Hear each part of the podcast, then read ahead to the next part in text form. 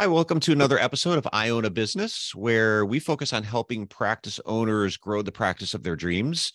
I'm your host, Dr. Steve Vargo, and I have with me here today Dr. Larry Golson, who is owner of Envision Eye Care and also Sherpa Consulting, which implements an entrepreneurial operating system called Traction that we'll dig into. So, hey, Larry, how you doing? Hey, good morning. It's great to be here, Steve. Thank you. Yeah, thanks for doing this. Um, Larry, before we get into the meat of, of what we're going to talk about today, I wanted to first ask you a question about success. And I, and I think if we, uh, I think a lot of people would base success initially off of how successful their business or practice is, how much money they make, how much revenue they generate. Um, I've talked with a lot of practice owners who make a lot of money, but are very burned out, are very stressed out. And um, based on your practice and your and we'll get more into your practice model as we go along but i sense i get the sense that you value freedom and liberation. So my first question for you is what does success mean to you? That's a great question steve and i you know think about our society and and our culture and i think that the overwhelming response would be how much money one makes. And whereas financial like the amount of financial uh, amount that somebody has is important. I feel like that's part of it. I feel like the other, maybe even more important, is is physical and mental health. And so when I think about success, it's it's all three. It's financial, it's mental, and it's physical health. And it's the balance of those three because I know personally I've been unbalanced before. And when I opened my practice cold, I worked really hard and my health suffered. And so I learned a lesson early on that, you know, we have to seek balance in life to have true success. Yeah, and I, I, think a lot of people, I don't think I actually know because I've talked to so many that that have that success, maybe as society sees it. You know, they've got the money, they've they've got the house, they've got the car, but they're just a lot of uh, and it's not unique to optometry, but just lacking happiness, lacking, I think, the quality of life. I, I think sometimes we work so hard to get to a certain point that we forget um, that you know a, a, big part of being an entrepreneur that we should unapologetically pursue is is the kind of quality of life we want which for a lot of people is is actually perhaps not seeing patients quite as often or quite as many days having more time and freedom to do the things that you want to do um, but also the ability to kind of give back in in other ways beyond just just serving your patients. Um, so i said we dig a little bit into your practice model so, Larry, if you could just kind of give the uh, some background on your practice, uh, the history of your practice, and how did that lead you to consulting for other practice owners? Yeah, sure, Steve. So I opened my practice cold in 2008 in Asheville, North Carolina, in an area that was pretty saturated with other practices already, but I kind of knew I wanted to be in a spot, a specific spot in that city, and figured that if we did really good quality care, connecting with our patients and our community, that we would still be successful. And even though we opened right before the Great Recession, um, we grew for the first six years by about 30% just to you know kind of grow into a more of like a medium-sized practice. And we moved to a bigger space in 2014, and we ended up with a team that was about eight or nine people and that's when we started to see like subcultures form in our in our overall culture culture and realized that we needed stronger leadership. And so that began the quest to really understand how to manage and lead a team at a higher level so that we could continue growth in a more sustainable method. And so eventually i needed to get out of the exam room to be able to have the time and the mental capacity to be a better leader, I hired another doctor part time at first, eventually full time, and it allowed me more uh, time and space to be able to make sure that the culture stayed strong. And so we grew really fast those first six years, but then we actually kind of stalled out and had negative growth one year. And it wasn't until the leadership improved that we started to see a more sustainable long term growth. And so I started to realize that I enjoyed managing the practice and practice development. Actually, I, I enjoy patient care too, but I couldn't do both. And so I chose practice development. And so, kind of over time, the model was to work myself out of the exam room. And after that, it became how well, how do I grow leadership even to the point where I'm not even involved with the practice on a day to day level? And so that's where we're at now. The model is that I'm more of an owner, almost like a consultant for my own practice. And it allowed me the time and space to help other practice owners do the same and liberate themselves. And listen, some some owners that I work with for practices, they they want to be in the exam room, which is fantastic. You know, it gives them time to do that. Other practice owners want more of what I have, which is just, you know, a little bit more liberation from the day to day. And so whatever whatever the desire is or the goal is, Sherpa Consulting, the the consulting firm that I run, really helps practice owners achieve their own dreams, which is a really cool thing to be able to do. I'd like to get more into that and, and the traction aspect of it because a big part of your consulting is built around that. Um, but let me uh, let's explore this leadership topic a little bit more because that's something I came to recognize right away. When I started consulting, I was unaware of how important leadership was till I started seeing how many of the problems that were uh, in that w- that were happening in a lot of practices were because of a lack of leadership. You mentioned a few things here. You mentioned creating the time, and and I'm I understand that some doctors actually prefer to see patients more often, but I just think there's no way around it. You've got to be able to carve out some time to take on that leadership role in the practice. Otherwise, it tends to default to the the most vocal per staff member. I find, and that can be a good thing if, with the right person, but but more times than not, it it becomes a bad thing, right? Uh, a couple other things you mentioned were and and things you can do with that additional time were building the culture and growing the practice, and those things typically don't happen uh, passively. They don't happen when you're spending 85, 90% of your time in a small dark room in the back. So um, can you just build on that a little bit? You're, what have you come to realize over the years in terms of leadership? What areas did you need to be involved with to make these things happen and to grow a successful practice? Yeah, so I, I, believe that the overriding theme for me, well, first let me step back. When I when I first heard that term leadership or lead team, I remember thinking to myself that that was it, it almost seemed like it was I don't know, like a conceited or like un, I didn't really understand what it meant is what I want to say. And I and I didn't really think that it had that much meaning or bearing on the practice. And the more I started to read different books and talk to different mentors and consultants that consulted for me uh, in my practice, I started to realize just how important it was. And any human system benefits from good leadership. And good leadership is not something that is necessarily one is born with. We have all these ideas in our, our mind from the military or from, from teams or coaches where these natural born leaders lead a team towards success and achievement. And I think the reality of it is, is that leadership is a learned skill like any other.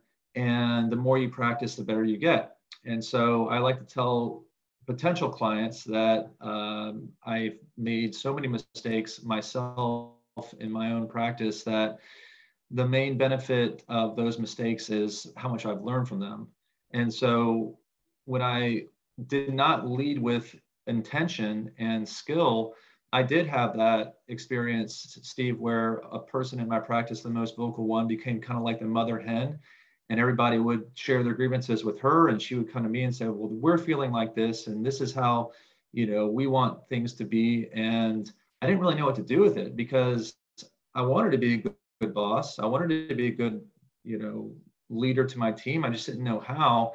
And what I come to learn is good leadership is born through a good balance of support and challenge. And those two, if you can think of like almost um, on two axes, one is support and one is challenge, finding the balance between that for the right person at the right time in the right situation is what leads to really good leadership. And sometimes it requires more support for somebody, and they're not in a place that they need to be challenged or should be challenged. And then sometimes it does require challenging somebody at a higher level because you know that they can do better. And so through the support we call the support challenge matrix the other piece of that is how to communicate and i learned a lot through a book called radical candor. We talked about that before steve with um, with i believe her name is kim scott and she really described how to the subtitle of this book i love it it's called how to be a kick-ass boss without losing your humanity. And so the the kind of like duality between support challenge and good communication is what has really helped build my leadership which in turn i've been able to build leaders in my practice that can do the same. And so part of it's about multiplying good leadership in the management of an organization.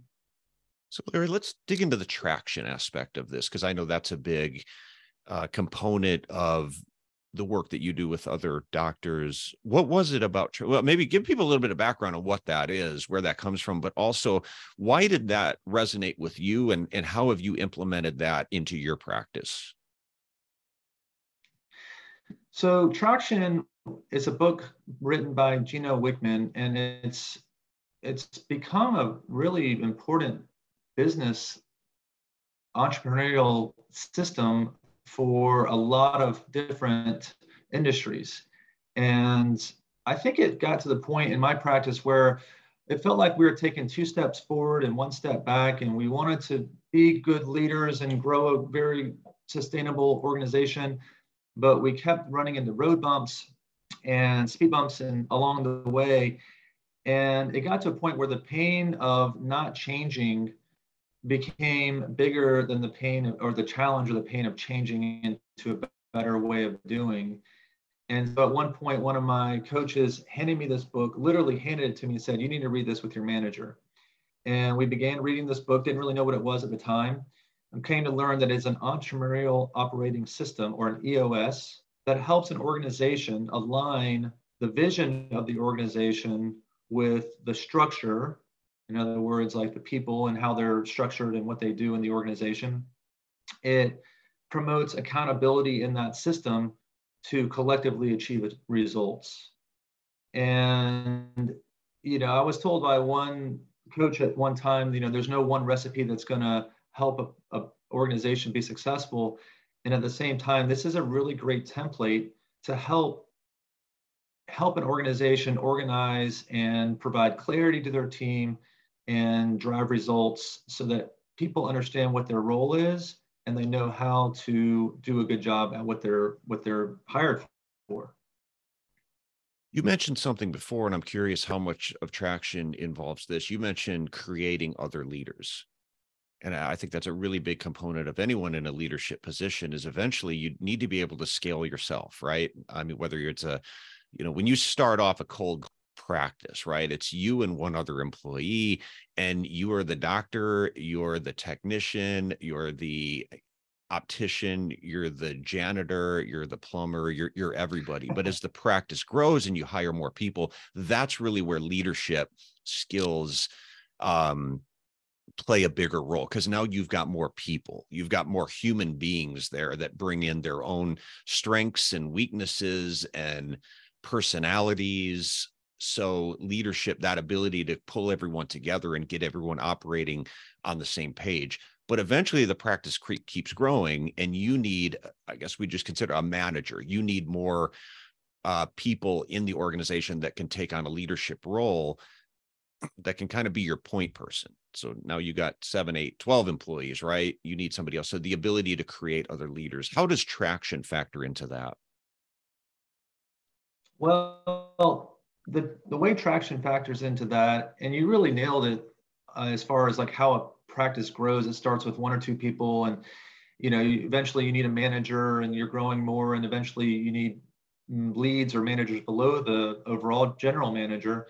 And so one of the questions I get a lot is is my practice big enough for traction or am I ready for something like traction? And the answer is really traction can help at any any size. And i wish i had done it sooner. I opened my practice as i mentioned in 2008 i wish i had read traction 2007 and started with it. But you know as it was it didn't come until later for us. And the way traction helps with understanding how to build that structure into a practice is through one of the documents that's created as a result of traction. It's called the accountability chart.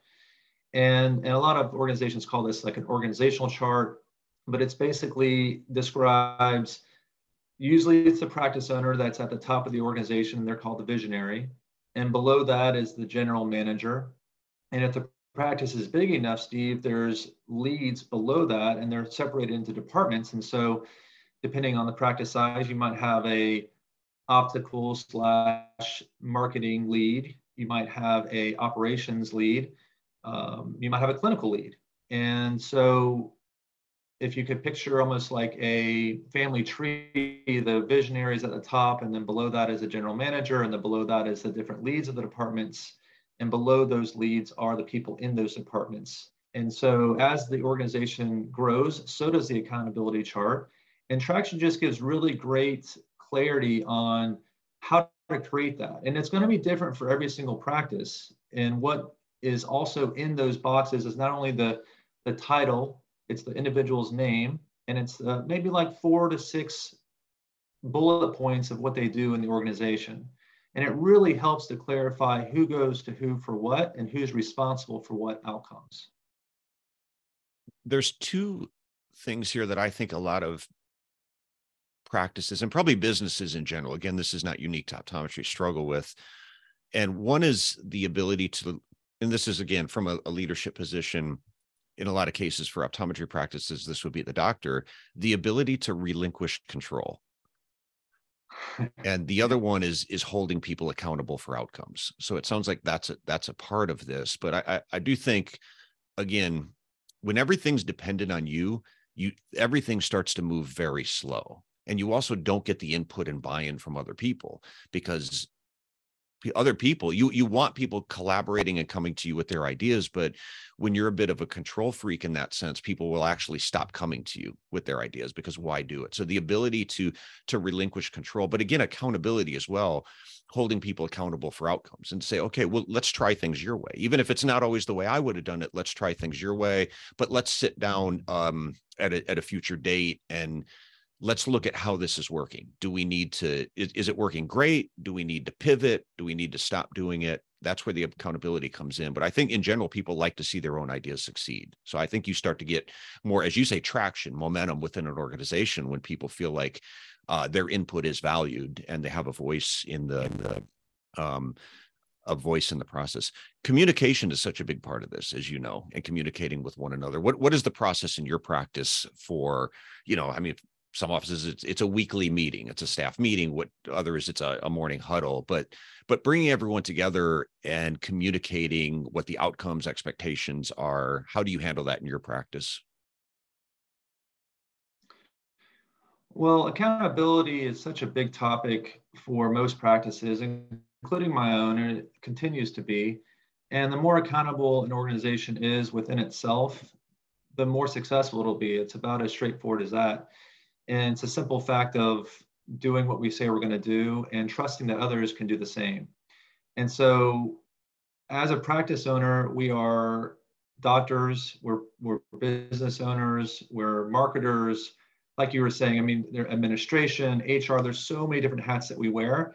And it's one thing to do it when you're small, but as the bigger you get, you must, must, must delegate and elevate.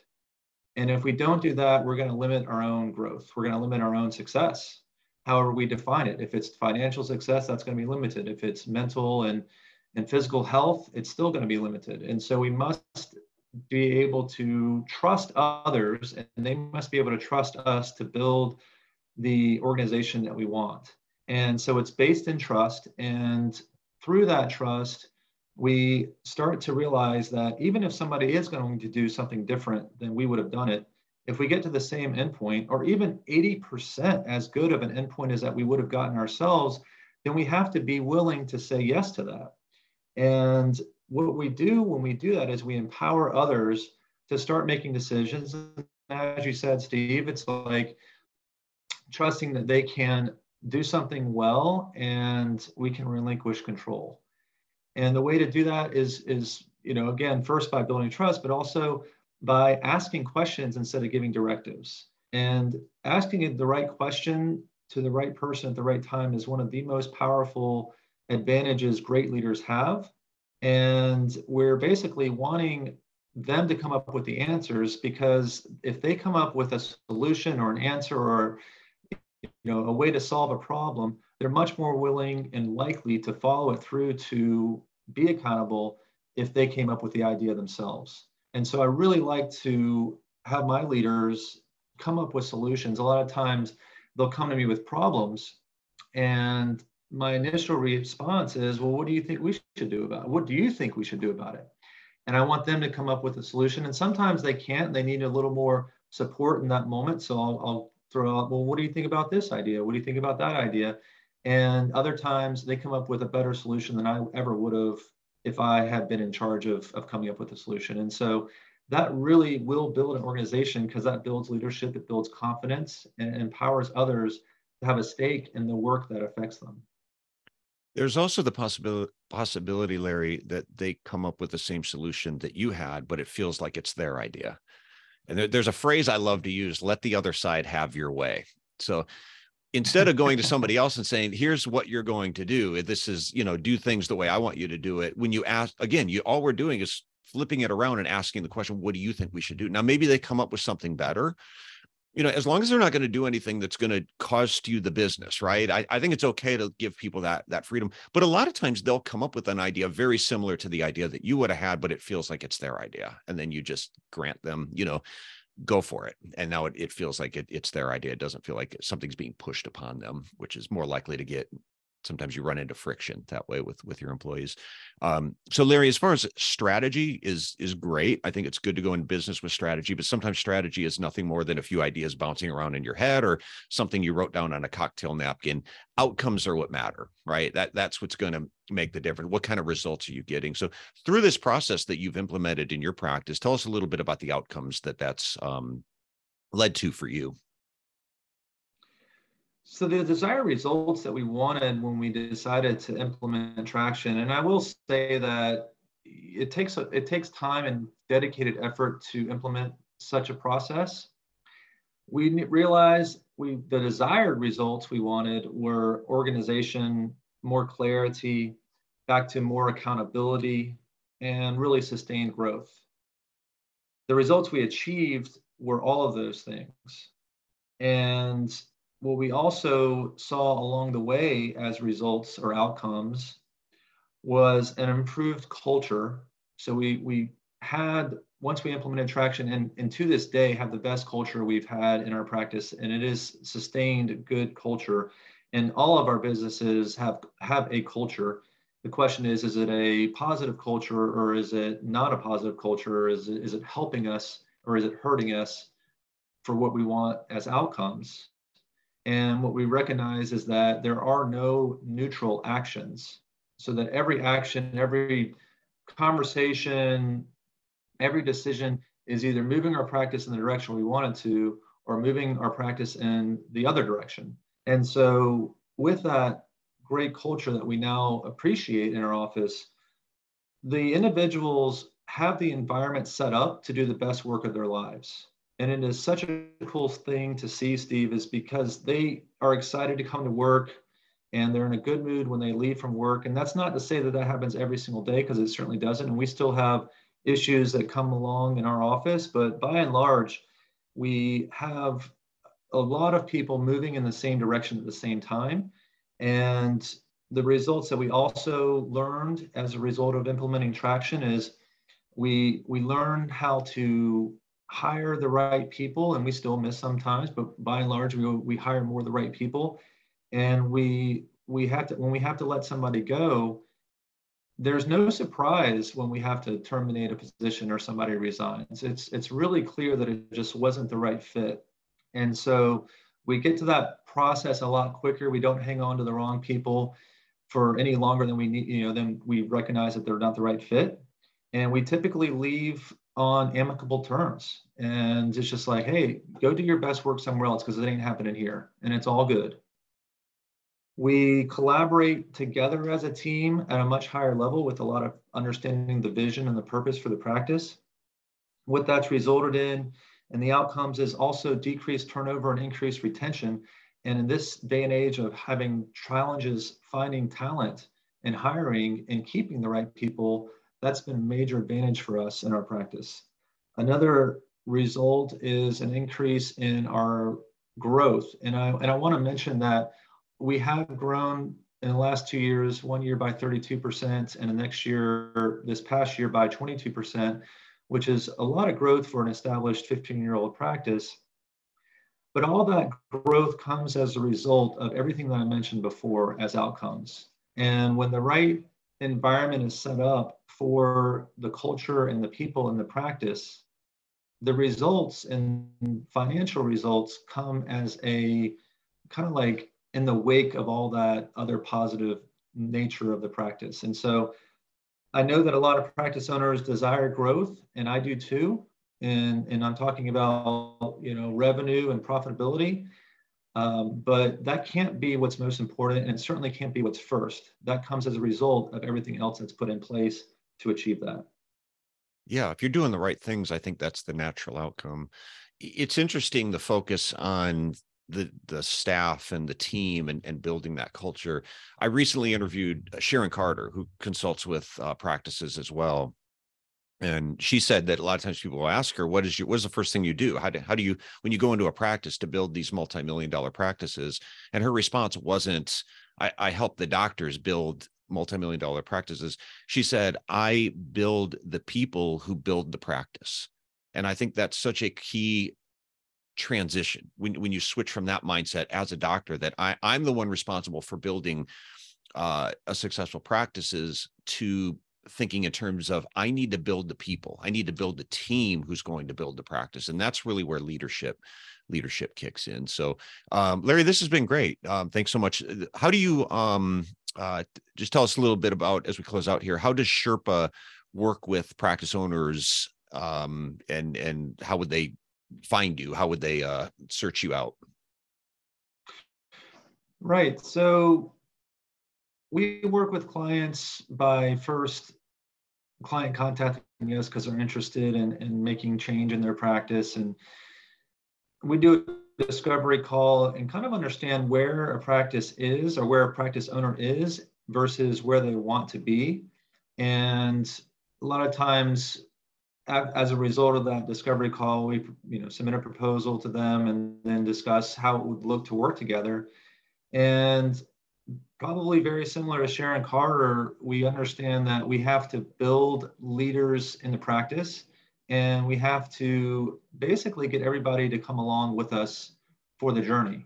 And, and we help practice owners through that by first establishing their vision and kind of like why they exist. And Simon Sinek, uh, who's a very popular uh, speaker on business and organizations, he says, start with why. And so all of us practice owners, we have entered into ownership for a reason. And I kind of had it in my head before I did traction, Steve. I kind of like understood, you know, why I did it, but I never really wrote it down. So first is establishing the vision and then it's establishing the goals. And before traction, I had never thought beyond a year or two of where I wanted my practice to go. But we help business owners think of what's their 10 year target, what's their three year picture, what's their one year goal, and then diving down even deeper into 90 day goals and how to get weekly meetings to have really a lot of impact and and purpose. And so we have criteria that we want to think about when we work with clients, and that is that the owner has to at least have one day a week where they're not seeing patients. And we just can't really work with with clients that you know the owners work five days a week inside the exam room. We also want our our clients to not necessarily have like any major practice changes in the next six to 12 months as far as like moving into a bigger space or bringing on vision therapy or something like that because with practice you know traction does take a lot of you know focus. It doesn't take a ton of time and i like to explain that to clients too that it's you know maybe a few hours a week but it's very consistent and it does involve some reading for the owner and the leaders and so when we work with clients we we either do like a you know kind of call me when you need me type thing but what i really like working with clients is a very focused what we call the summit package and it's a time frame that's built around implementing traction in the practice at a really high level. And so depending on the practice's needs, we kind of make a um, proposal to achieve, again, where they are now versus where they want to be and how to get there. Yeah. The um, I, I think just listening to you talk and talk about it, it doesn't take a lot of time, but it takes a lot of focus. I had the opportunity a while back to interview Brian Moran, who's author of the a book called the 12 week year. It's a new york times bestseller. So he created a system for setting up goals which obviously this involves a lot of leadership well and meeting with your team and setting up accountability meetings. But he said one of the the top reasons that businesses fail to to see these things come to fruition is they just leaders just give up too early. That, that one of the hardest parts early on is getting everyone to change and stay with it. So um you know as he said just keep keep at it, keep showing up, keep pushing up. Dr. I'll cite another person that I, I recently interviewed, Dr. Janelle Davison. She was talking about more about implementing a dry eye specialty, but she said just grind for six months and keep pushing it. It's going to feel in the beginning, you might not feel like you're winning, but if you keep showing up and keep grinding, eventually it's going to work out. I, I would say the same with this. Anything, uh, new system, uh, new strategies that you want to implement, it might not feel like you're making as much progress in the beginning and getting you know change management is very difficult and getting staff to change and adopt new ideas but eventually it it's not change anymore. It starts to become the new normal but as a leader one of the most important things is to just stay with it. You're not always going to get it right. There's no perfect leaders out there. Uh, they don't really teach us this in school but just keep showing up keep leaning in keep getting better. We mentioned some books today. There's a million there's no excuse for not learning about leadership. You can you can say i'm not a great leader that's fine. There is zero excuse these days for not um, learning to become a better leader. There's just too many books, too many podcasts, too many resources out there. So just keep learning, keep developing that that part of your skills. So, um, any any parting words, Larry? Yeah, absolutely agree with that. And it's one of those things where we have the response. I see it as a responsibility, Steve, as far as we're the owners, the leaders in the practice, and it all lands on us. The ultimate success of the practice is up to the top leaders. And so it is a consistent effort over time. I like to tell clients that it's a marathon, it's not a sprint. And I also, you know, if if if folks are interested, I also urge people to reach out after they hear this podcast because life is going to take back over after we hear this, and we're going to remember about 8% of what we discussed today on the podcast. Uh, we can be reached. I'll, I'll, give my email address if anybody's interested, is Sherpa Biz Consulting at gmail.com. And I just want to urge people to, and our website is sherpaconsulting.net. We'll urge people to, to reach out if they're interested in learning more. There's obviously no obligation, but I I'm so passionate about the changes that this has made for our practice and the other practices that I work with that I really, you know, we really just want to help and and help people understand that this is a consistent effort over time to achieve the practice of their dreams.